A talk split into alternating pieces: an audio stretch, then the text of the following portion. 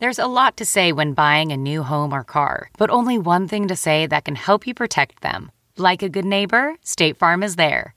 And just like that, a State Farm agent will be there to help you choose the coverage you need, no matter where you are in life. When you need coverage options, your State Farm agent is there to help, on the phone or in person. Like a good neighbor, State Farm is there. We're driven by the search for better. But when it comes to hiring, the best way to search for a candidate isn't to search at all. Don't search, match with Indeed. Leveraging over 140 million qualifications and preferences every day, Indeed's matching engine is constantly learning from your preferences. So the more you use Indeed, the better it gets. And listeners of this show will get a $75 sponsored job credit to get your jobs more visibility at Indeed.com slash match. Just go to Indeed.com slash match right now and support our show by saying you heard about Indeed on this podcast. Indeed.com slash match. Terms and conditions apply. Need to hire? You need Indeed. Welcome to the ID10T podcast, number 959.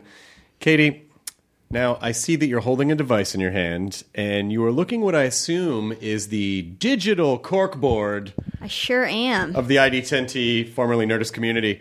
Uh, so if someone, let's say, wanted to email an event or something that they wanted to promote to corkboard at ID10T.com, what you are doing right now is looking at the product I am. of I'm those looking at the emails. emails. they sent me. We are reading the exact emails. So, Yes. what are people doing who listen to this podcast? Ryan Dorch writes, like most people, I've heard you for years telling people to make a thing. Well, I didn't make a thing, but my wife did. She started a kids' clothing line called Adam and the Bear. I know I am biased, but the clothes are super cute and very durable.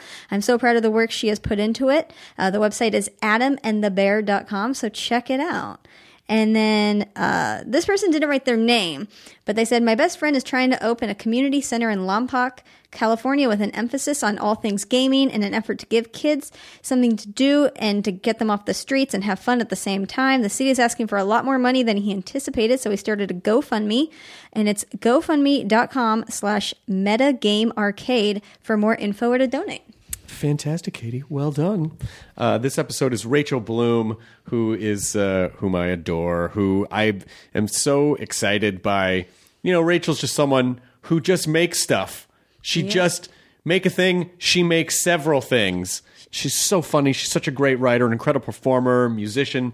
Um, obviously, Crazy Ex Girlfriend is Like a thing. one of the best shows ever on television. and she's also promoting her movie Most Likely to Murder, which is available on digital, DVD, and on demand right now. right now. Follow her, watch her, love her, appreciate her. This episode is sponsored by Mattress Firm. Um, if you're uh, maybe struggling getting to sleep, because I don't know, maybe the maybe the world is just a, a toxic sludge that just spins around in your brain, in the hamster wheel of your brain, over and over and over and over again. Maybe a mattress could help you. A better mattress could improve your night's sleep. So, Mattress Firm, America's neighborhood mattress store, is going to help you stretch your budget a little bit further. They're going to help you improve your sleep, not only with just mattress experts, but they can help you build your bed from your headboards to adjustable bases to sheets and decor, whatever, they have you covered. Go to mattressfirm.com and save 10% with the code podcast10, podcast and the number 10 through June 5th. Mattress Firm offers a 120 night sleep trial to ensure perfection and 120 night low price guarantee so you know you paid the perfect price. Go to mattressfirm.com, learn how your sleeping could be tremendously improved. Thank you for Mattress Firm sponsoring this episode of the ID10T podcast, which is episode number 959. I love the ones that have a little palindromic symmetry to them. Yep. 959. Uh, this is Rachel Bloom. Katie will roll the thing momentarily.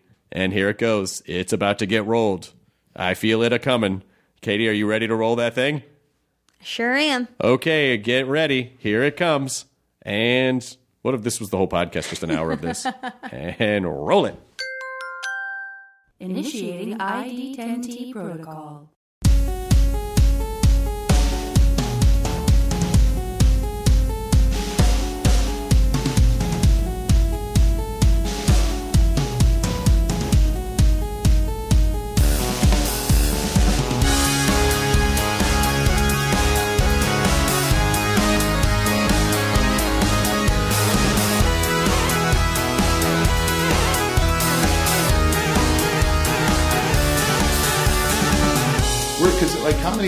Should exist where the kids live because like comedy should be cheap and comedy should be able for you know younger people, and so like there's more young people in Highland Park, and so there's all these kids now going to these improv shows at that oh, space. Thank you. If this isn't strong enough, I can throw another shot I promise you it will be strong enough. This is great. I know, and I guess it'll it's all for the best theoretically. I just, I guess, I, I also where people. Well, you said the school's still around. I just, and is it the Groundlings that charges you fucking Yeah. six hundred dollars to learn how to wear a wig? But uh, and you know a lot of the iO's people tried to go to uh, they tried to start their own little spot at the Acme. Yeah. And, oh yeah. And La Brea? yeah, and then It's like it, like they like had people signing up for classes, and then they sent an email. They're like, it's not going to work out. That used to be a good spot, like Acme, Yeah. and then the Farfalla next door had a place called Room Five above it. That's right, I remember and there that. were great. There was a great. There were just great stand-up shows up in Room Five, just that little attic I, used to- bar. yeah, I did it a few times. Um, but it's funny to me that the comedy scene in Los Angeles has, for the longest time, it was all independent shows. And now a lot of the independent shows have gone away, and the clubs are now flourishing. Right. So we're just in a constant, we're just in a constant cycle of. I, I think they're they're everywhere though now. I mean, you know, it's uh, there's like every bar seems to have a comedy night. Every, Yeah. You know, now that iO's, like we were saying, because now there's like improv shows popping up at bars. That was never really the case before. Yeah, but if I don't see it, then it doesn't. Then it, you know, like That's right. Because Yeah, I'm, yeah. I'm of the internet age, so Yes. if I don't Yeah. see stuff, then yeah. it's Then not, it's not really there. Are you using the second coaster? I just No, you can wanna have this. ruin Yeah, your, sure. I don't want to sure. ruin your wood. Yeah, something like that. We're definitely in an age of like people think that the way that they see stuff is how it like because I we just we were at the um, the uh, the Infinity War premiere and Lydia had this really great dress on and. Press lines are weird, as you know. They feel weird. You don't know what to do, and they'll go, "Okay, let's get a solo shot of Lydia." I'm like, "Okay," so you just kind of stand there. Everywhere you are, I see them getting. I mean, she's she looks amazing. She, She looks wears am- she wears clothes like no one else. It's amazing. So, you know, I kind of did this. I always have, for years, have done some kind of dumb presentational thing or some kind of just something off to the side or I photo bomber because I just feel like an idiot. And uh, and so I posted. All these people are like doing the Will Smith, huh? I'm like, what are you talking about? mean? Is that what he does? like, oh, he's done it a few times, and so everyone thinks like I'm ripping him. Like I don't. Just because you saw, I know he's more famous, but that doesn't. I didn't see him do it. Does he do it to Jada Pinkett Smith? Yes, yes, yes, yes, That's yes, nice. yes. It is nice. Yeah, they've been together a long I, time. I don't know. I have very. I, I've been thinking lately. I just have very little respect for. Are we recording? Yeah. Never mind.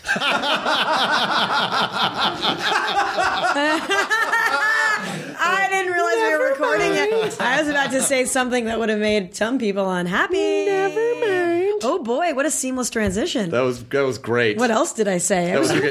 well, we talked about. Oh, here, here's what I'll tell you that we talked about, and we can cut it out if you don't if you don't want any of this in. We were talking about all the comedy, and then you said, "Oh, I don't want to pay six hundred dollars to groundlings to just put on wigs."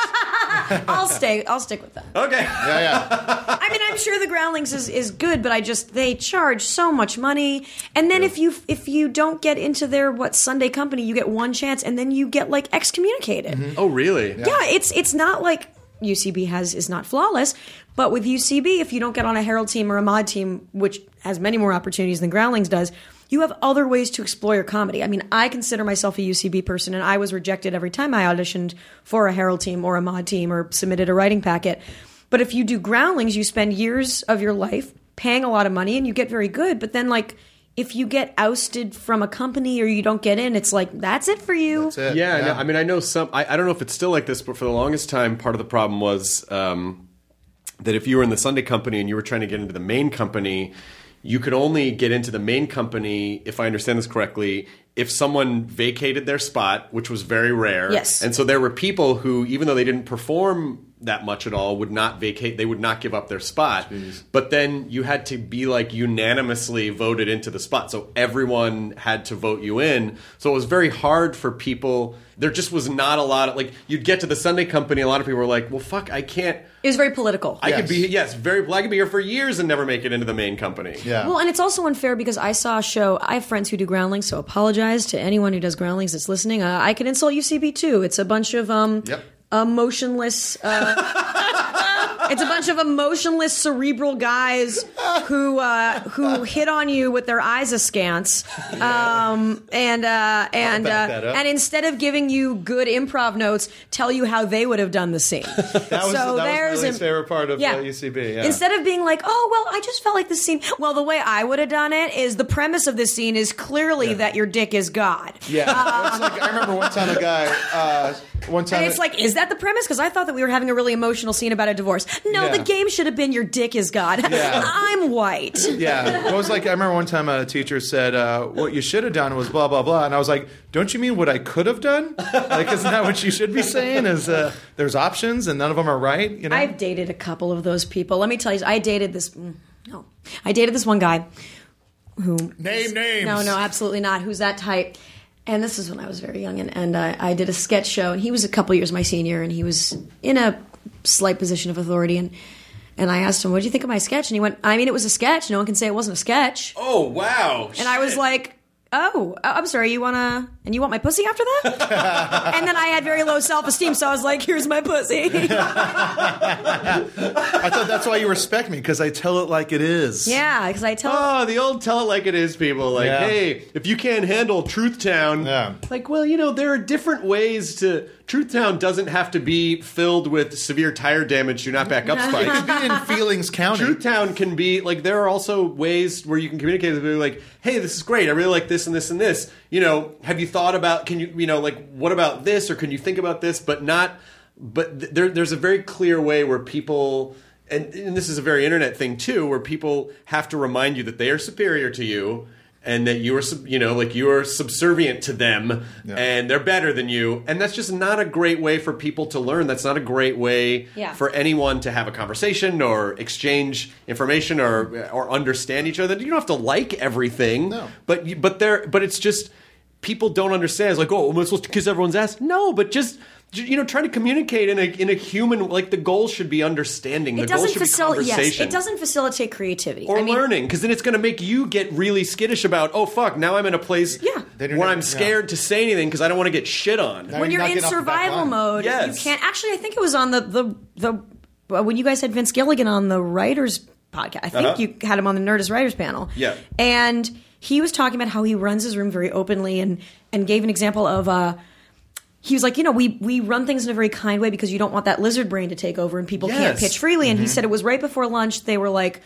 oh god, it was like uh, you know the guy's head is on a tortoise, and someone was like, what if the tortoise exploded? And they said it just freely, and they were like, oh shit, that's a really good idea. And when you're in a competitive space, because I've been in these rooms, and you feel locked up, you can't say shit like that for fear of getting ridiculed and that's how you then it snake eats tail because then you only encourage people in comedy who are competitive with their jokes and who think well this is how you should have done the scene Right. because they're the only people who they thrive off of competition because they're you know making up for some sort of trauma Yes. I mean, we're all making up for it. No one is who's an artist is like a hundred percent happy. there's definitely someone deep inside that they are in service to or something that they are in service to because the concept of getting up to seek the approval of strangers is a weird thing to do. Like it's just an odd thing to do and it's beautiful. I love it.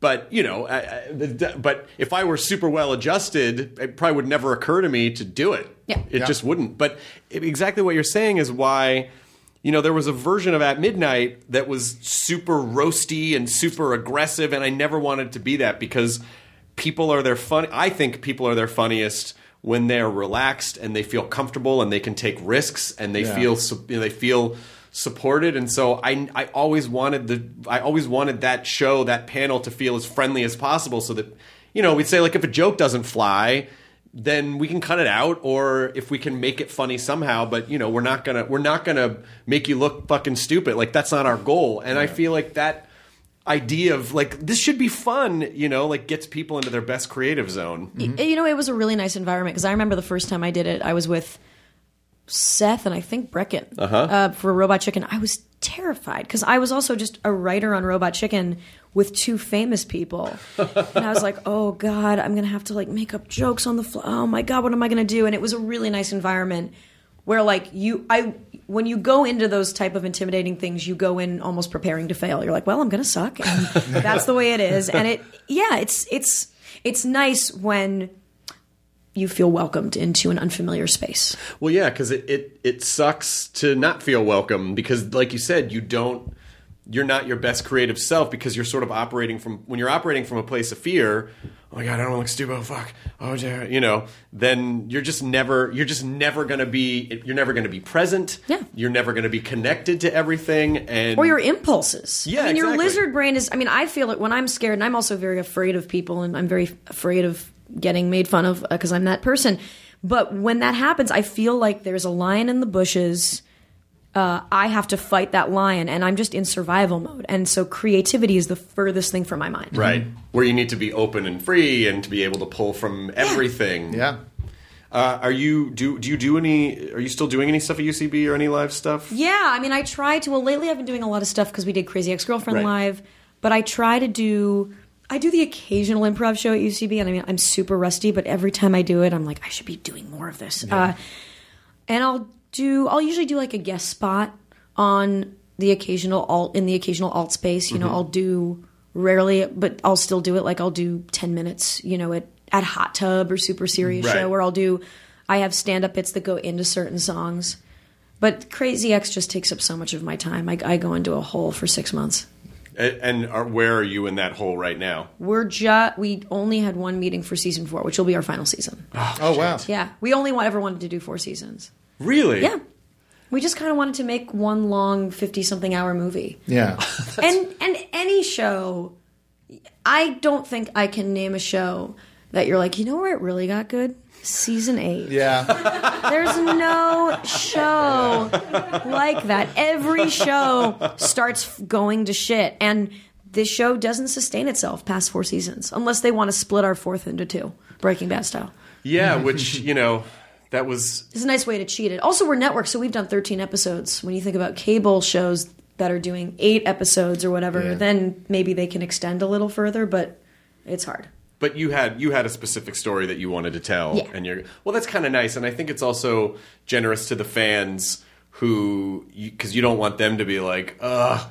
They're just phoning it in now because you're in a place where you go, I don't know what else to say or do, so we're just grasping at straws at this point. Exactly, where you don't you can and you can sense it where a show has hit its peak and and where it's spinning its wheels. Like the audience is smart, you can feel that, and I never wanted to do that. Let me just, and also let me just uh, pile on some more uh, good feeling on what you're Oh. saying in terms of, but but I'm going to relate it back to me, so I apologize. So Well, don't, sure. it's not that generous, but uh, but we did four seasons of At Midnight, and Hmm. kind of we're at a place where like I don't know what else to do with the show, and when we finished it.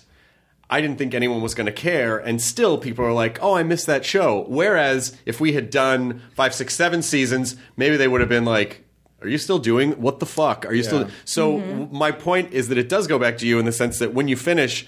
For the rest of your life, probably people are going to go, "Oh my god, I you." I think you want people to always want a little bit more. You don't want them to be like, "Yeah, I know, I get it," you know. So Yeah. it's it's it's a fun. I think it'll be a nice thing for you because I think you will be so touched f- at how long people will say, "I miss your show. Please, I wish it would come back. I wish you would do another season." and it's good because then when I'm 50 years old and um or you know 55 or something and no one wants to hire me uh, because uh, they don't want to fuck me anymore. What and happened I'm and I'm out of ideas. uh, I don't know man. It was bad. I was just trying to think what's the age where people start to really turn on women?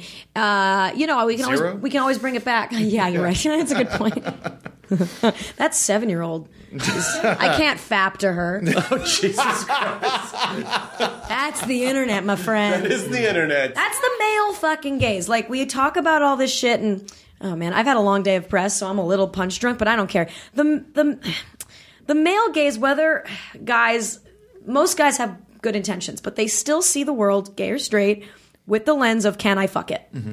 and that's what the male gaze is. And until we really fully acknowledge that, I mean, that's why we need. Oh, you mean the male gay, like not male, like gay males? No, although I do call the male gaze, I refer to that as the way gay men sometimes see women, Right. like all of Sex in the City. G-A-Z-E gaze. G A Z E. The Yeah, male yes. gaze Yeah, yeah. is within this lens, and I think couched in terms sometimes like likable, Right. Mm-hmm. relatable, threatening, friendly. What that means is just like, oh, can this girl's smart, but would she still fuck me? Right. There's a little bit of that. Right. And so I'm just staring at two men right now. I'm No, trying listen, not to yeah. be. I'm trying to I not know- be threatening. I, I know how we are. Very aware. It's No. terrible sometimes. Yeah, but it, but it, but it also, you know, where it hampers where it hampers creativity and where it creates boundaries that then you have to work around for stuff that's just like, hey, can we not? It, in a way, it almost feels hacky. Like this again. Do we really need to fucking deal with this again? Yeah. Can we not just fucking be comedy people? Can we not just, you know, like. Can you can we not just appreciate comedy as a whole and just sort of take that stuff out of it? But I think that, and this is, goes back to. I think this is people at every theater. so theater. woke, you guys. Oh my god, you're so woke. so oh my fucking woke. God, good for you, white Wokeaholic straight, up here. cisgender. yeah, you know, I've had. Oh, yeah. You might as well be a black woman. You're so woke. Well, you know, everyone we got white privilege, but this with so with that comes so much white guilt, and it just, it's, it's, It's really hard for us. It's. Yeah, it's really hard for us. Um. Oh, what was I gonna fucking say? I was gonna say. We were talking about how it's like taking that out of the and leveling the playing Oh field. yeah, the idea of there are some people out there who you can sense comedy was their way of the only way they could dominate other people and it's not about the love of the game and it's not about the love of collaboration. It's how can i use jokes to assert my dominance? And you get that everywhere more so in the stand-up community but you mm-hmm. definitely get that in improv and sketch too. And it's just such a bummer. It is a bummer. and It's also a bummer for me when I encounter those people because I always know. I, you can always tell right away when it's happening. Where you're like, "Oh, you're trying to shake me off a riff." Yeah. I get. You're trying to riff over me to see if I can keep up. Like, do we need to? Can we just talk? Like, do we have to do? Do we have to like immediately play the yes and game so you can decide whether or not you respect me? Like, I can keep up with you. Like, oh, I don't. yeah. We don't need to do this. Or even if I can't, then we could still just have a conversation. right oh right you're bringing That's me sort of back to so many conversations that are like gross Well, that's just sort of the bummer competitive side. Like, I think there there is a healthy competition, which is good, where you are inspired by other people to do better. Yeah. Where you go, oh, wow, they're doing that, so I want to try to figure out how to like raise the stake, you know, like raise the game on this side. That's I think that's healthy competition, and the unhealthy competition is like I must destroy all others to be like there is no number one comic. Like comedy is too subjective. There's no you're never gonna you're never gonna be like the god of comedy because it's not possible. That's what always bothers me about any anytime. It ha- I mean, w- women being the, the broadest example of every time there's a new successful woman. Like I'm sure when Amy Schumer hit, there were articles that were like, "Move over, Tina Fey," and it's like, right, right, why right. does Tina Fey have to move over? There's, yeah. there isn't Right. this finite bench of comedy where someone has to leave the bench. We can all be have women. We can all have vaginas and be funny in different and unique ways, and maybe some ways that overlap. But like, it's not a competition. It's not. It's not one to one or binary like that. Right. And the people I've noticed who fall prey to this a lot are comedians, but also actors. There's a brand of actor who they're considered funny in like the acting or more specifically like the theater community and then when they actually get around real funny people they're the worst because they because they've been comedy adjacent their whole life. Mm-hmm. And so they suddenly get really really insecure and they fire back. I once worked with this actor who you can tell everyone had told him, "Oh my God, you're so funny, you're so funny, you're so funny." And he basically, when he felt like he wasn't the funniest person in a room, he would resort to jokes that like a 16 year old would tell. He would tell like a dead baby joke. Mm-hmm. He would tell a bunch of like AIDS jokes, like really sophomore. Just sophomore. like oh yeah, that's the that's the I'm gonna misbehave because I'm gonna get attention at any Yeah. cost. Yes. So if, if so if you're not gonna love me, I'm gonna knock the vase Yeah. over on the table. E- exactly, Yeah. because I'm usually the f- I'm usually the Right. the, the funny so, guy. So now I'm just mm-hmm. going to get a reaction. Yes. Yeah, yeah, yeah, Exactly. Yeah, Feel yeah I've, same. I've met a, I've met a couple actors like that, and I just I think when I was younger, I probably would have been like, "All right, let's go, let's go, let's go toe to toe, let's Sure. see how this shakes out." And now I just kind of shut down. I'm like, I just don't. Yeah. It's fine. You you get the floor. I don't. It's fine. Fine. Right. Fine. You great, good, good for you. You were the loudest. You know, this person during the, the, this uh, person during during like uh, when they were on set um, they would they got so like insecure not being funny um, he would he would just make make sounds he'd be like "Bah!" and be like just to pull, just to grab just the attention. to pull focus and it was so fucking weird Yeah. and he, and you would hear he would just kind of stamp randomly and stomp, and he would interrupt takes. It was so it was like a child acting out. So weird. And you Yeah. are, and you're like almost in, in a way, if it wasn't infuriating as much as it is, you'd want to just sit down and be like, "What's going on? Like, what's like what's let's really let's talk about what's." Going on. And they'd be like, down there." Those people, and then he'd he'd just melt like the wicked witch. yeah, yeah, exactly. But those people even like exist, and I, even non-performing people like writers' rooms. I, I've seen that happen where you know um, a guy comes in and he like needs to make himself known. Comes in, and go bop bop beep ba doop boop. Oh. And then, and then someone starts to like pitch, and then they start kind of drumming on the table. and then once they're done with their pitch, they'll do a thing where they. And I've seen this in a couple different writers' rooms. They'll stand up and go, "Yeah, yeah, oh, I don't know, I don't know." Like they'll n- no reason. They're not even in charge, but they have to let everyone know that they're there, and then they're thinking about it more probably than anybody else. Well, there's a yeah. there's also another type of person in a writer's room that's sort of like uh, sort of like the attack drone, where when someone throws out a joke, if it's not you know if it's like a decent joke but not amazing, meh. oh, that was my that. my Ah. yeah. That was my first my first writers' room. Was I was I came in very insecure and I was the only girl and the youngest. And I remember I would tell a joke and I would see it was bombing, so then I would kind of fade into myself Mm. and. There were one or two guys in the room who would just be like, and she's gone. You know, shit like that. One time I came in with a knit hat that I liked. They were like, nice hat, Rachel. hey, uh, you want to loan us your hat so we can all wear the hat? I don't know. I'm not doing the bit well right now because Uh, I wear feel it back insecure. to kindergarten because Yeah. these Yeah. are kindergarten grade uh, taunts. Yeah. these are kindergarten grade taunts. Yeah. folks. That's not maybe not entirely necessary, but you know, you. I will say that for all of that, you plowed through it. Sure, I really haven't been that like oppressed. I think I came in real hot and angry because uh, I'm tired. But I really, I've had a good life. Everyone's great too, guys. Did I mention that? I just, I just mostly had a good life. I just, Yeah, I just everything's want- fine. No one's. I mean, when I hear some of these stories coming out with like Me Too, where it's like, oh yeah, this guy pushed me against a wall and said, if you, you know, if you want to be in this sketch, you have to suck my dick. No one's. No, no, no, no, no. That's that has not happened to me, and and uh, I have worked with mostly wonderful people. Yeah, but also, I mean, I know, you know, I know because of some of the themes on the show, and I know you've talked about anxiety. I know you've talked about depression a lot, and and actually, Trevor Moore was just on, and I didn't know that he uh, he has OCD, and we talked a lot about OCD, Oh. and he was very. He was very open about it, and the reason I think it's great that you talk about the stuff and address that stuff is because it it's not um, none of it's even though the title of the show is Crazy Ex-Girlfriend, none of it's crazy. Like it's Yeah. like and and I think part of the reason I think there was a lot of that stuff that was just undiagnosed for so many years, but I also think that because of the nature of how much information our brains are trying to process at all times now, I think um, we are feeling a lot more of these things, and it's just very normal. And and the more normal conversations we have about it with people, the more people go. This is just a thing. It's fine. It's, I can talk about it. I'm not a broken piece of shit. Yep. Everything's. You know what? This is just something I can manage. I can. I can live with it. That's a good point. I mean, that's what's comforting to me about labels like OCD or anxiety or depression is it is, is for me it puts a label and puts a almost a community on feelings that I had in the past that I thought I was the only one who had them. Right. Um, when I turned nine, uh, I'll never forget. It was some other stuff was going on, but I it was the night before fourth grade started, and I stayed up all night thinking about the things I'd been obsessing over and worried about. And that was the night my what I now realize to I think be OCD really came into focus. And I spent four or five years in this weird looping thought agony where I thought I was the only one who had these. I just thought I was weird. My parents didn't know what was going on. And it was only years later where I realized someone else, a friend of mine, had also had these similar looping thoughts. And I was like, oh, maybe I. Maybe I'm not weird. Maybe this was a thing that other people's brains do too. So, whatever you call it OCD, anxiety, whatever, just the feeling of I'm not alone, I'm not a freak. Other people have gone through this. This is a byproduct of living. Right. Yeah. It makes you feel so, so much better.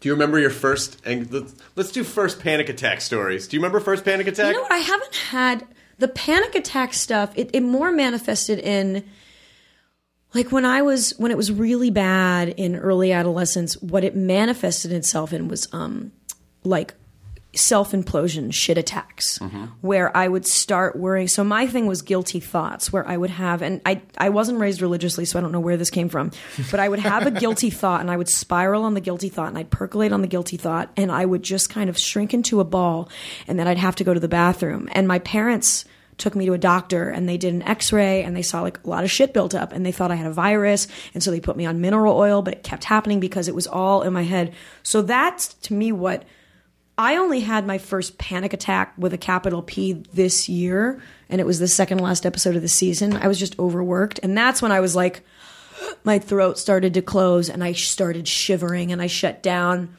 and then I just took a nap and it went away. But for a long time, it was, I had these, I guess what you'd call them anxiety attacks, where it, it always felt like if I was close to an anxiety attack or whatever you call it, an anxiety spiral, it felt like I was, and still feels like I'm balancing on the edge of a pool.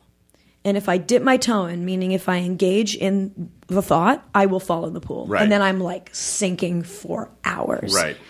That's what it feels like to me. So it's interesting because panic attacks I know are a thing with some people, and that almost feels separate than the brand of anxiety. Yeah, because the, the the panic I think is, I mean, at least from my experiences with them, is that it's more of the sort of physiological manifestation, more of the physical manifestation of the anxiety. Where, and I personally think that it's your, I think it's your body trying to distract you, hmm. distract you from your thoughts by going, oh my heart, or oh uh-huh. my, oh something. And the funny thing about them is that there are many funny things about them, but one of them being that as many times as you have them, the more you have, the more you can kind of talk yourself, oh, I know what this is.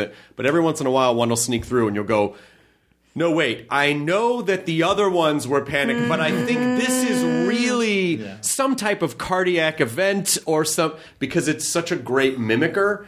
It can mimic so many other symptoms that it can trick you, and you, and then afterwards you're like, God fucking, you got me again! God damn it! How many fucking times, you know? wow, so you really think it's it feels like a heart attack? it fe- it can feel like a lot of things. Sure. It can feel like you can your limbs can go numb. You can be short of breath. It can feel like a heart attack. You can think you're having a stroke. You can think you're ha- about to pass out. You can think Yeah. you're you know your vision can get blurry. Like if you if you look up all the things that it can mimic, it's pretty shocking. But I really do think that it, it is it is your body trying to distract you from you know whatever these types of generalized anxiety spirals are or these you know beating yourself up or you're trying to punish yourself for some reason Yeah. because who knows why because you feel like you deserve it Yeah. yeah how did you get out of the how did you get out of the thing with the stomach It went away. I, I, I remember it just slowly started to go away when I was 13.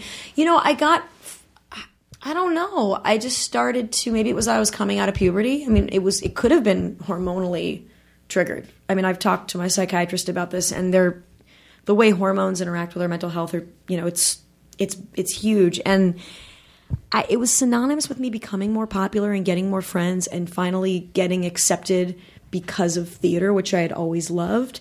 And so it all just worked together that by the time I got into high school, it was gone. And then it resurfaced a couple of years ago in, in different forms. It was gone for a while and then it came back in other ways. Uh, but but still, the root of my anxiety is it always. It's like I spiral, spiral, spiral, and the core of it is this anxiety is going to ruin everything I hold dear. Right. The- it's it's fear of the thought itself, and it Right. feels like there's this um. For a long time, it feels like I would always say there's like it's almost like there's a little there's like a giraffe over my shoulder. I know that there's like something big mm-hmm. behind me, and it feels like it's it's looking at everything I hold dear and wants to attack it. well giraffes are pretty docile Yeah, I know. I, I don't know why I I don't know why it just it feels like something big and looming. But at the same time it's it's inside of me. I mean, sometimes I just call it like the bad thing. yeah It mm-hmm. just feels like, oh, the bad thing's here and the bad thing wants to make me not the feel like myself. the babadook Yeah. the Babadook wants to make me not feel like me right now. Right, right, right, right. Which is it. I think it's good to kind of have those conversations with your brain, it because it it when you're young, you don't realize sometimes that. If, I hope this makes sense that you can separate yourself from your thoughts. So when you're young and you have a thought, you just think like, "Oh, well, my brain is telling me this, so it must be true." Yes. Rather than you know, I think the brain plays tricks on you, and I think it's all well intentioned but it's you know, um, being able to go, okay, I know you're telling me this, but I'm not going to pay attention to that. Like that, Yes. that takes some time to discover. But I feel like you know, the more people talk about it, and the more calmly and openly and casually they talk about it, the more a parent might recognize, oh, my kid, it seems like something's wrong. Hey, you can talk about this. You feel weird. I felt weird. Hey, you can. Oh, okay, great. Now we're talking about it. Right. You know, which is the most conversation. I think is one of the beginnings to being the equalizer of everything is just being able to talk it down and not because the more you you know the more you shove it in Oh, it's it's the worst, especially when you consider yourself intelligent. You begin to trust. I mean, it's like what you said. You you trust the thought. Well, this is a thought I'm having, and I'm pretty smart, so Right. this thought must be true. And I guess my brain is right that you know. Uh, because I'm having this thought right now, it means I won't be good at softball. Well, that's a very logical thought, right? And I mean, that's what cognitive behavioral therapy, in essence, for me is is is knowing which thoughts are worth engaging and which thoughts are nothing.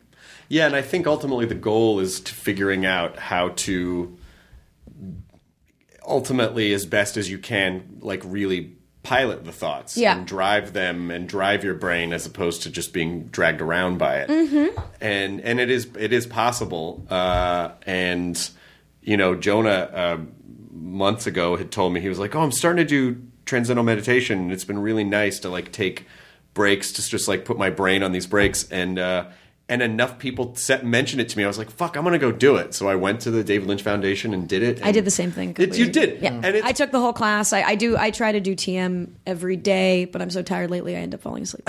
and that's, okay. good.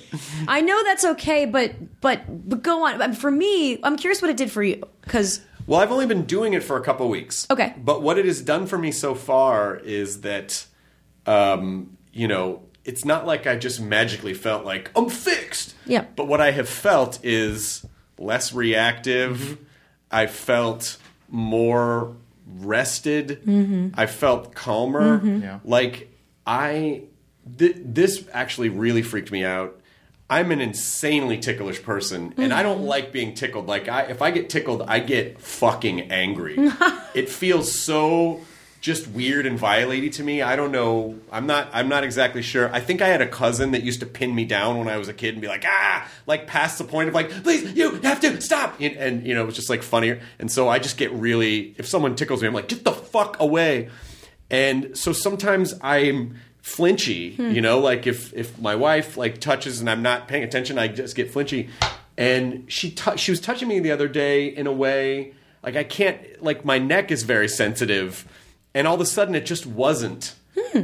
and that was very strange to me. I'm like, oh, I just don't feel that kind of like ah, you know, like it it was just gone, and that that and that was after doing it for like a week. Yeah. that's really cool. Yeah, it was. great. It was really cool because you know it's probably wife. It's probably nice if your wife can uh, touch you randomly and not have you go ah. Yeah. You know what are you doing?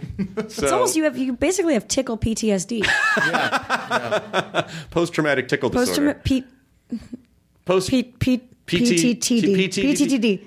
PTTD. Post traumatic Traumatic tickle, disorder. PTTD. Yeah, PTTD. I felt like when I did TM, and I continue to feel this way, it just gave me more control over my thoughts. And, and also gave me this feeling of, eh, I can't control everything, so why mull over this bad thing that I did? I've punished myself enough. It's just time to move on. And, and just learning that skill, it's something that I never even thought of doing before. The idea, the ability of just not engaging in the thoughts that were counter to my happiness. It's just an idea that was so.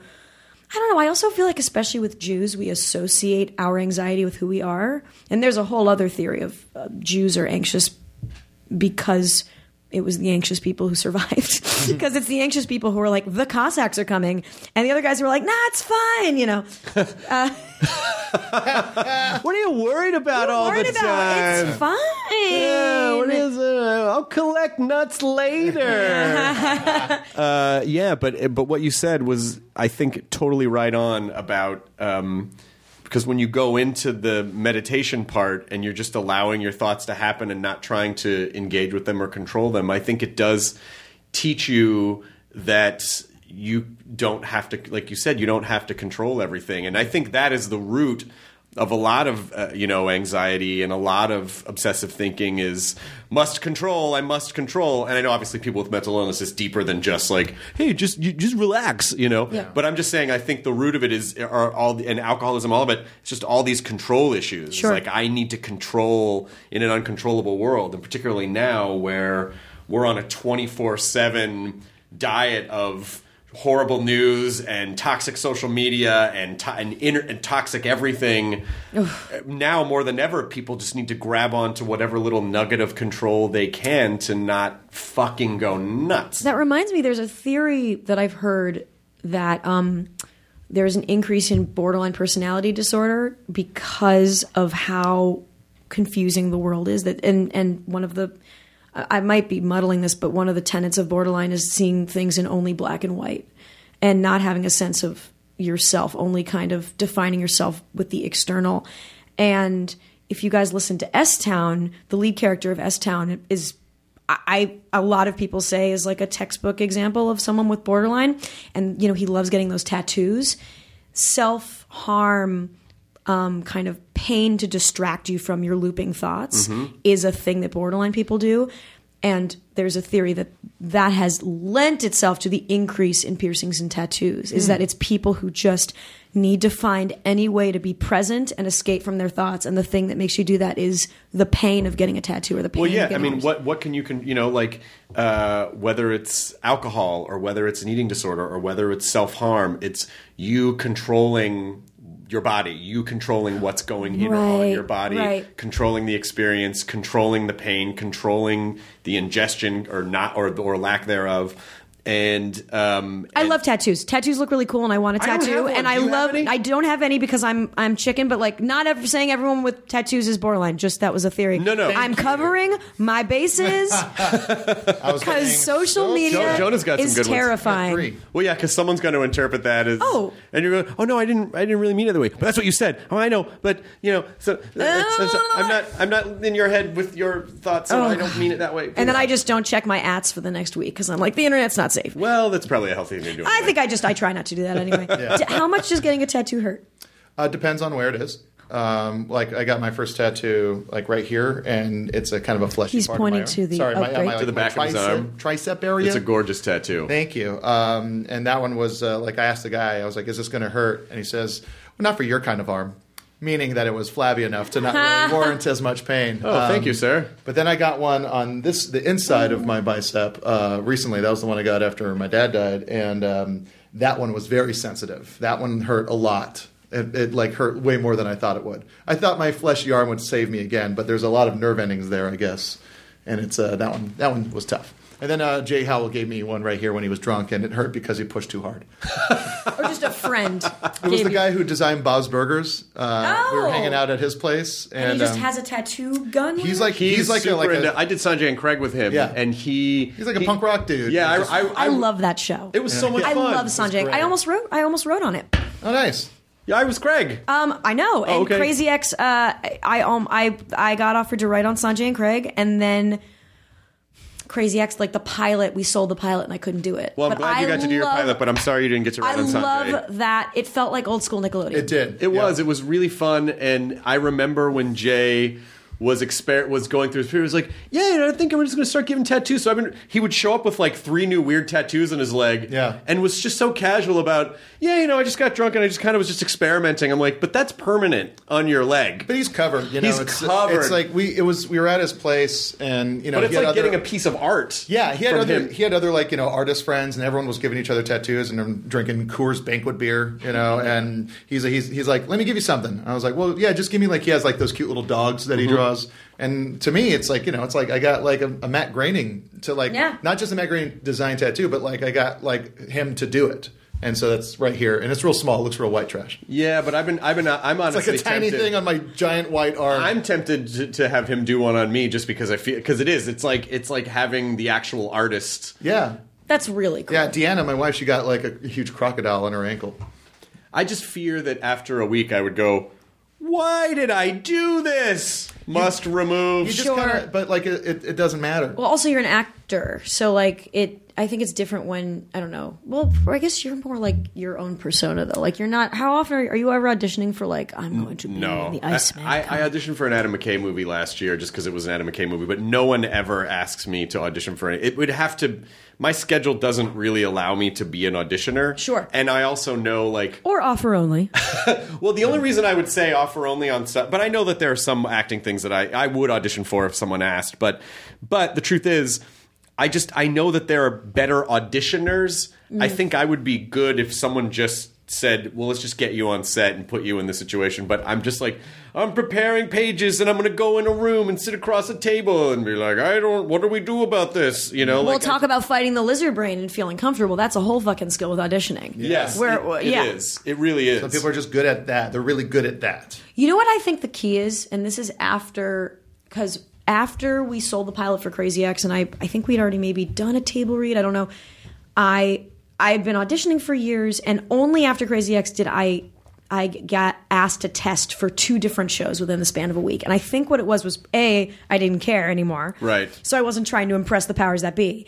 But also, I learned by reading my own writing, I realized, oh, you have to treat every script like it's your own writing. Mm-hmm. That you have to treat it like you thought of it. And I think that I'd been looking at other people's scripts like, I'm going to try to be the thing that I think you want, as opposed to, I'm going to do my thing and you tell me if you like it or not. Yeah, yeah, but that that that process is. I mean, it's it's a steeplechase. Yeah. it is an emotional steeplechase, and you know when. But when you realize, like, in most cases, it's it's rare that you are going to audition yourself into the role. In most cases, they are looking for this like shopping for a Christmas present. They just kind of have an idea in their head of what they mm-hmm. want. And if the right person walks in at the right time, like, oh yeah, that's that's the person. I mean, you can. I think people can be more prepared and audition really well, but you can audition the shit out of something, and then it's like your audition was amazing, but you're just not like you're just not right for Yeah. this. Yeah, have you ever have you ever had actors audition for you? Have you ever been behind an Yeah. audition? Okay, yeah. So I don't know if you know. For me, the interesting thing because I thought for many years, you know, you learn all these auditioning rules. Well, don't wear dots. Don't wear, you know, don't yeah. don't and learn all your lines. And I would I would literally if I messed up, if I stumbled. I, I was like, I have to be word perfect. And what I learned from auditioning for my show was auditioning people and watching it. It wasn't anything to do with the words. It was just, do I buy it? Yeah. Right. It was, do I buy the essence of this person? Do I buy that they are saying these words right now? And if someone's audition was good enough, and by good enough I mean specific and they had a point of view enough, I think that's what to me a good audition is. It's not like I'm gonna act the shit out of every word you have written, and the beats, you know, and the beats are like super crisp. I'm and gonna it's stand like, up on this line. I'm gonna sit down on this. yeah, line, like that shit's super fucking gross. But it was when someone just had a really unique take that it makes you maybe want to change the role around. even. Right. They're they're so so fucking good um, that you're like, oh, I'm gonna re, I'm gonna rethink something, or I'm gonna rewrite this role, uh, or at least make you close to question, you know, question Yeah. rewriting. the Right. role. So my friend, um, uh, this guy that I would work with sometimes when I would have auditions. Do you know Jack Plotnick? I I know him. Uh, my friend worked with him for a recent movie. He's great. He's great and a great writer and a great actor, and he has this whole blog that people can look up, which is for acting, but I think it's good for other disciplines too because it's this whole idea that thing that you said that's watching over you, trying to destroy everything. He calls it the vulture. yeah, and yeah. he's like, you know, like your vulture's the one that prejudges you basically and, and tells you like, oh, you know, I need this or this is going to suck or this that. And so he has techniques for sort of just like getting around what he calls the vulture. This is Jack Plotnick. He's a really, really sweet, great guy. He's guy. wonderful. Oh, that's really cool. I didn't know about his blog. Yeah, yeah, yeah, yeah. He's had it up for years. Like it's just you know, just as a here actors, you know, just a little Look at my pub- phone. public service for actors. Look at Uh, Jack Plotnick's blog. yeah, Jack Plotnick's blog. And I think he's single. Hey, So any gentleman out there, he's a groundling, I think. Was- Listen, listen, come on, guys. listen. Here's all I'm it saying. It was a joke. Sort of. Oh, it was a it was a joke. I look, the groundlings people are very good at characters and impressions, and I'm I'm not great at that. So What do you what are your what do you think your I mean because I think one of the great things about anyone who's followed your career is that it's inspiring for someone it's like hey if you you, you can just make this you you don't have to work within the system. You can make the system. Mm-hmm. Like you have made you made your way 100% and earned everything. And it's one of the reasons why i get so excited to see you like when we pass each other at award show and stuff. You know I'm like my god you know she just fucking made it happen. Like she just you developed your own ideas. You put stuff on the internet. You worked hard. You did live shows. You wrote on great shows and you found this thing that was really a part of you like an authentic part of you and expressed it and used all of your talents and mashed them into this one thing and i think that is the best thing that anyone can do is figure out who they are and just mash everything that they love and everything they're good at together Yeah. So how was it? Is it just a? Is it just like a drive that you have, or like what was it that? What was what's so motivating? Like what made you realize I can do this? I'm going to try to do this, and how did you not judge yourself out of it? Well, it was feeling the gaps in both worlds. It was feeling the lack of emotion and the lack of I don't know, I felt showmanship in the comedy community. Like the comedy community felt very um very smart and intellectual, but like no one's projecting. you know? Like I can't hear them in the back. Uh, and and you know, we're in and I I was in New York City and it just the the two worlds of theater and comedy felt so different in ways that I thought were completely unnecessary. And then likewise, in musical theater, I mean, I was a musical theater major. And so, first of all, when I started to learn sketch comedy and fall in love with it, you realize that so much of musical theater is shit. and the and the standards are so low because the golden age of musical theater was the uh, it's like the 50s to the early 70s. They call that like the musical theater golden age. Maybe 1947 starting with Oklahoma, but I think that was 47. Anyway, um, but you know, when you're talking about then the golden age of musical theater and anything that's comedic, you're talking about jokes that were written in the 50s and the 60s. They're not going to be funny, even if they were hilarious back then, which they still probably weren't. Um, Do we need to say dames here? Do we need to say it here? Does it- yeah, yeah, yeah. yeah. Is that is that really the right context? Well, Sondheim writes about it in one of his books where he talks about the difference between being clever and funny. And if you look at Cole Porter's lyrics, they're very clever. A lot of them are like, oh boy.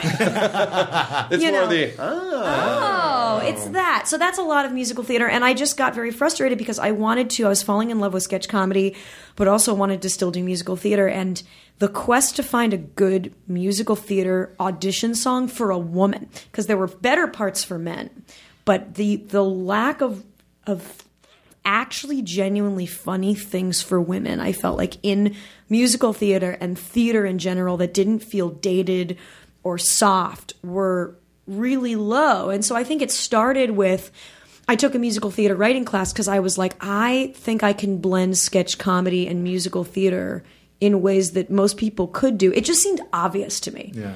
It just seemed like, oh yeah, of, of course, a good comedy song is just a musical sketch.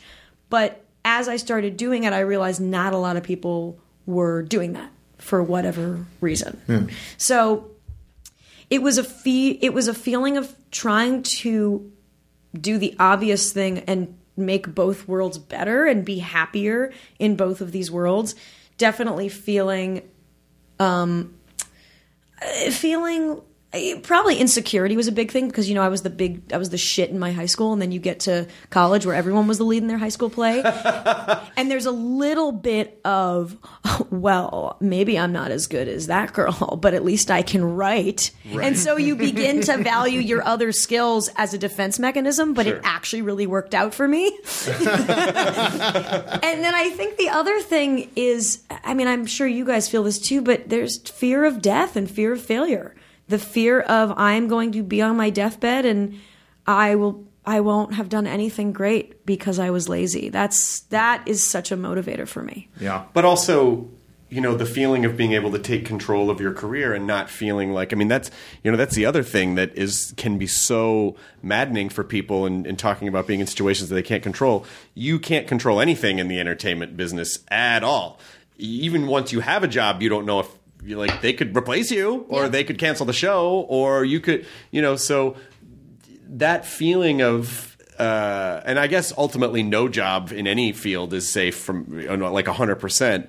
But I feel like in entertainment, it is particularly volatile. And so the idea of just needing to feel grounded to something, but taking that fear and creating with it is the trick, I think, rather than being victimized by it. Yes. And that is what you were able to do. And so, you know, what do people ask you about that or how to do that? And do you have advice for that? Is it, I, I mean, when people say, oh, how do I do stand up? I go, we just got to do it. Yeah.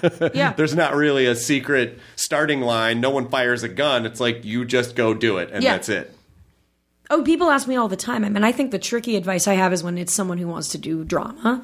Comedy, we have so many ways to get our work noticed. I mean, between forget the internet even wasn't a thing. When you do comedy, you inherently do it for an audience. You do a stand up show, you take a class at UCB or the Groundlings, and people see you and you meet other people. It's inherently collaborative. If someone's like, I have a drama script, I, I, don't- I mean, I, I don't know. The only way I know how to get your work out there is to make it be known to other people and search for every avenue that you can. I mean, just just say yes to everything and exhaust every single option and opportunity because even the things that are a bust will have opened a door. Like I finished this spec script that I've been working on to apply specifically for the Nickelodeon Writing Fellowship, knowing I probably wouldn't get it, and I didn't even get their equivalent of a callback. But it kicked my ass to finish my spec, which six months later, when I got an agent, got me hired for my first writing job. Oh, wow. So finding different things to kick your ass and different little deadlines mm-hmm. is also really important for me. But at the end of the day, it was it made me happy. And I think that in LA there's a little bit of a trap where you put your career before your happiness. And sometimes, you know, sometimes people move out here maybe before they're ready to be working professionally and they think, well, where's my agent? It says, well, well what are you doing this for? It has to be about the art and the craft first, even though that's very counterintuitive Right. to show business. It's weird. Yeah, I'm my the first iteration of my career in the 1900s.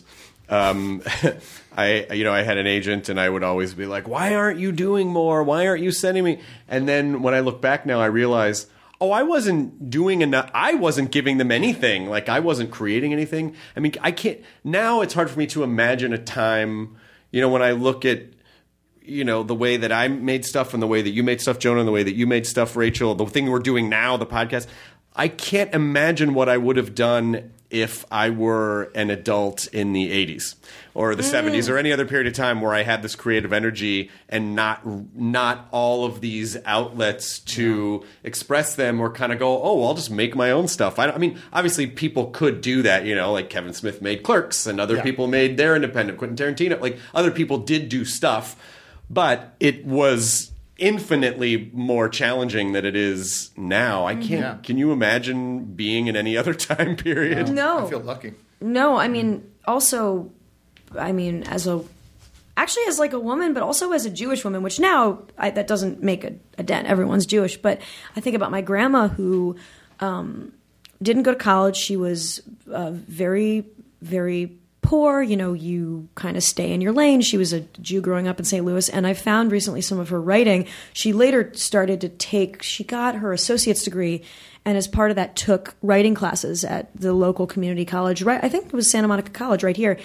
And I found some of her writing, and it's really good. But that just wasn't an option for her. It just no one it, it just that's not what you do. You you get married and you have kids and you don't climb your social class in that way. Like that's mm-hmm. not for you. I was just with my dad last night. My dad was 42 when I was born, so my grandparents died when I was really little, and I said, "What would your parents have thought of what I'm doing now? You know, with slinging my tits around and and talking about you know periods and stuff." And he said it just wouldn't have it was so outside of that world, you know, when you, they'd watch TV or film, they think, oh, well, tha- that's artsy people. That's not what we do. Right. And I think there's been a real. My parents were always supportive of me being in the arts and expressing my creativity, and I was. I think that's a really recent thing for anyone whose parents are like that. I, we we were we started watching a documentary the other night called Bombshell. It's the Hedy Lamarr documentary, and it's fascinating Mm-hmm. Ooh. because it is all ab- about everything that you're talking about. Where she was obviously sort of, at least according to the documentary, she was very seduced by, you know, like being being a starlet was her kind of her way out of, you know, she was married to this like essentially this Austrian arms dealer, and she es- literally like escaped, like dressed up like a maid and just took off one night at a dinner party. And but she was constant like her whole life she was an inventor and she constantly had ideas. And so in the and there, and some people dispute this. Some people say like oh she didn't really come up with these ideas you know. But according to the story she um helped the war effort in World War II. She was, and at this point, she was already like a massive star, and she had this idea uh, of frequency hopping to be able to radio control torpedoes because the U-boats were too hard to track for the Allied ships. And so, and they could just create radio. They could just create um, noise, like radio noise, to uh, disable them controlling. So she got this idea for a from a remote control radio, which was a new th- technology at the time. Like, well, what if you packet switch? What if you frequency switched? So at one and you and the, the and the Allies knew like what the frequency jumping was going to be, but the other side would never be able to predict where it was going to jump next. So even if they were interfering at one frequency, they would it wouldn't be long enough on that frequency to create any real interference. And and it is you know like they say, well, this is the foundation of like Wi-Fi and Bluetooth No way. that this you know that this woman was this really brilliant actress and she she was an actress but she talks about how she was married many times and she this reporter unearthed this interview that he did with her in 1990 that he just found on a tape that was like behind a trash can Oh my God. and you know she basically talks about how um, the the men that she was with just never saw her as anything. Like she almost, in a way, even though she used beauty to her advantage, she was almost like weirdly burdened by it because no one ever saw past that with her. Wow. Into this this whole like brilliant inner life that she had. So it's a really really f- phenomenal documentary. That's amazing. I mean, I can't wait to watch it, but the idea of the closest thing that you can imagine okay, I'm smart and I want to get out of my marriage and I'm I'm I have good social EQ. I guess the closest thing is a bombshell. but but you know, now she would be all of these things and she'd have a TED talk and she also a had web series. She also had to hide the fact that she was Jewish.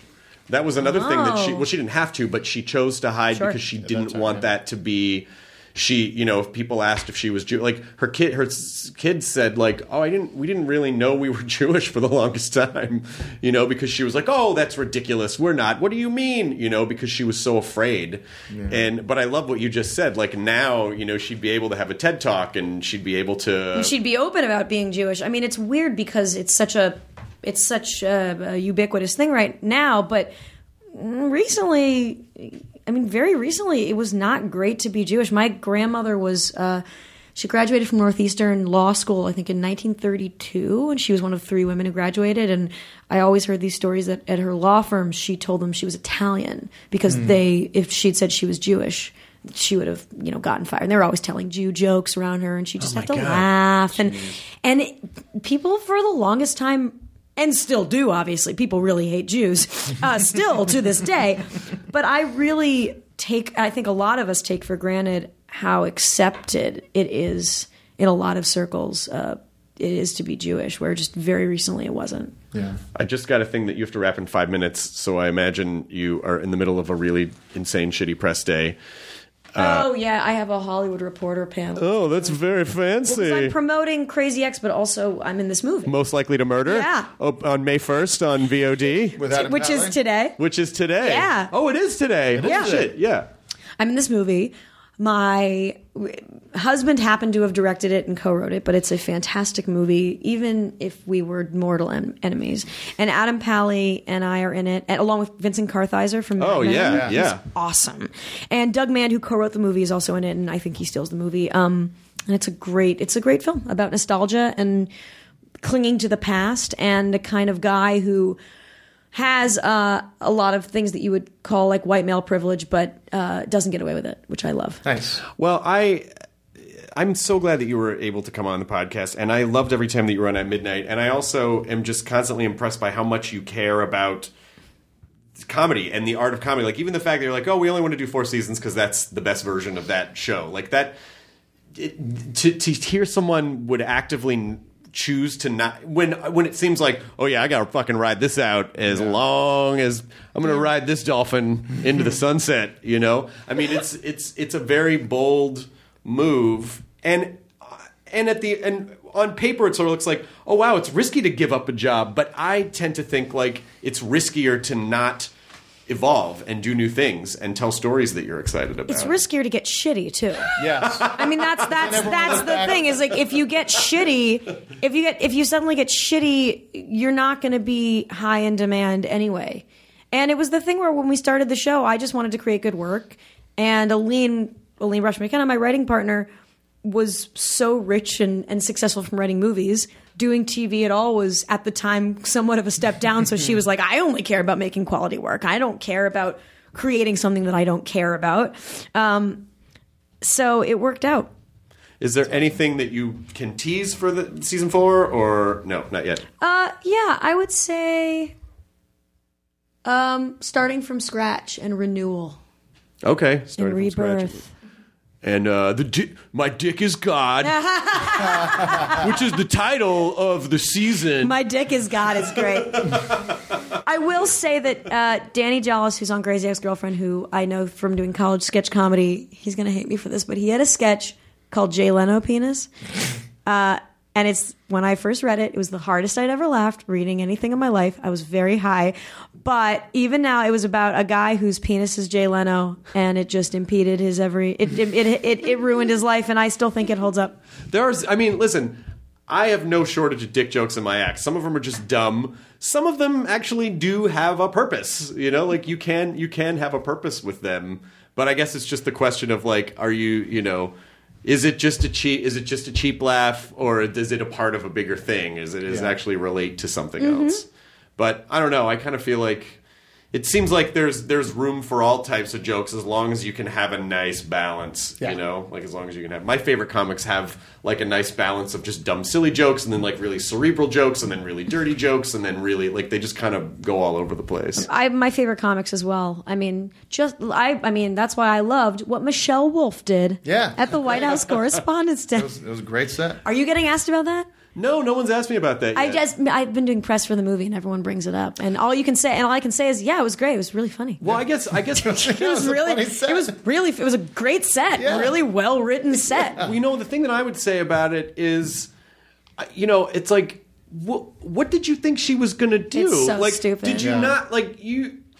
I don't. You, did you not? Have you not watched the Daily Show? Like, what did you think was gonna happen? It's because she like she like a lot of people that do it like they lean towards Republicans and conservatives. She kind of gave it to everybody, which everyone should do. Is that so- why people are, are That- so I mean, over that's it? that's the only thing I can really think of. But people are all up in arms about her complimenting Sarah Huckabee Sanders' eyeliner or whatever. that was the uh, sh- smoky eye. Sorry, this is the this is trending right now, Yeah, yeah. and it's just it's just so it, it's just funny to see like a really good comedy set that would hold up anywhere and people reacting to it who a lot of whom I'm just like, oh, you haven't seen good comedy then. Yeah. If you're if you're upset about this, then you need to go to some more comedy clubs and learn what good comedy is. Because to me, this was just well, I. I also think you know, it's like. Did everyone forget what Colbert did with Bush? Like it was Yeah, the same. same like he basically just Called him a war criminal. yeah, yeah, exactly. Well, then there's the argument of that a lot of people are making that it's also because she's a woman, which again goes back to the male G A Z E, which is uh, uh, this subtext of well, a man can do it, but when a woman does it, it- no, no, no, women are for fucking, and and when women when women talk about, you know. When women talk about their genitals, it's crude. But when a man does it, well, I guess a man is still crude. But but but you know the idea of her being called lewd and crude. That those are words that are used less to describe male comedians. I mean, I, I think I think everyone is at such a fever pitch right now Ugh. of of anger and anxiety and toxicity on both sides that any slight thing that one side does is like, what the fuck are you doing? You know, it's like basically everyone's just in fucking guard dog attack mode at all times, and any little and anything in any other era where it wasn't where the stakes weren't so fucking high. You know, people would have been like, "Yeah, yeah, it was fine. Oh, I loved it. Oh, I don't know, it wasn't really my thing." But Yeah. now, now, like, this is the what the fuck? She better, you better fire, you better not. Like, Yeah. everyone's just in, and unfortunately, because the loudest, most intense voices rise to the top in our kind of upvote culture of social media, it just feels like everyone's flipping the fuck out. yeah. Well, it's all you know. It's it's a lot of noise. It's it's like it's so much noise talking about a comedic set that everyone's completely disregarding the fact that the president brought, uh, was at a rally and said, "Any Hispanics here?" and then the entire crowd started to boo.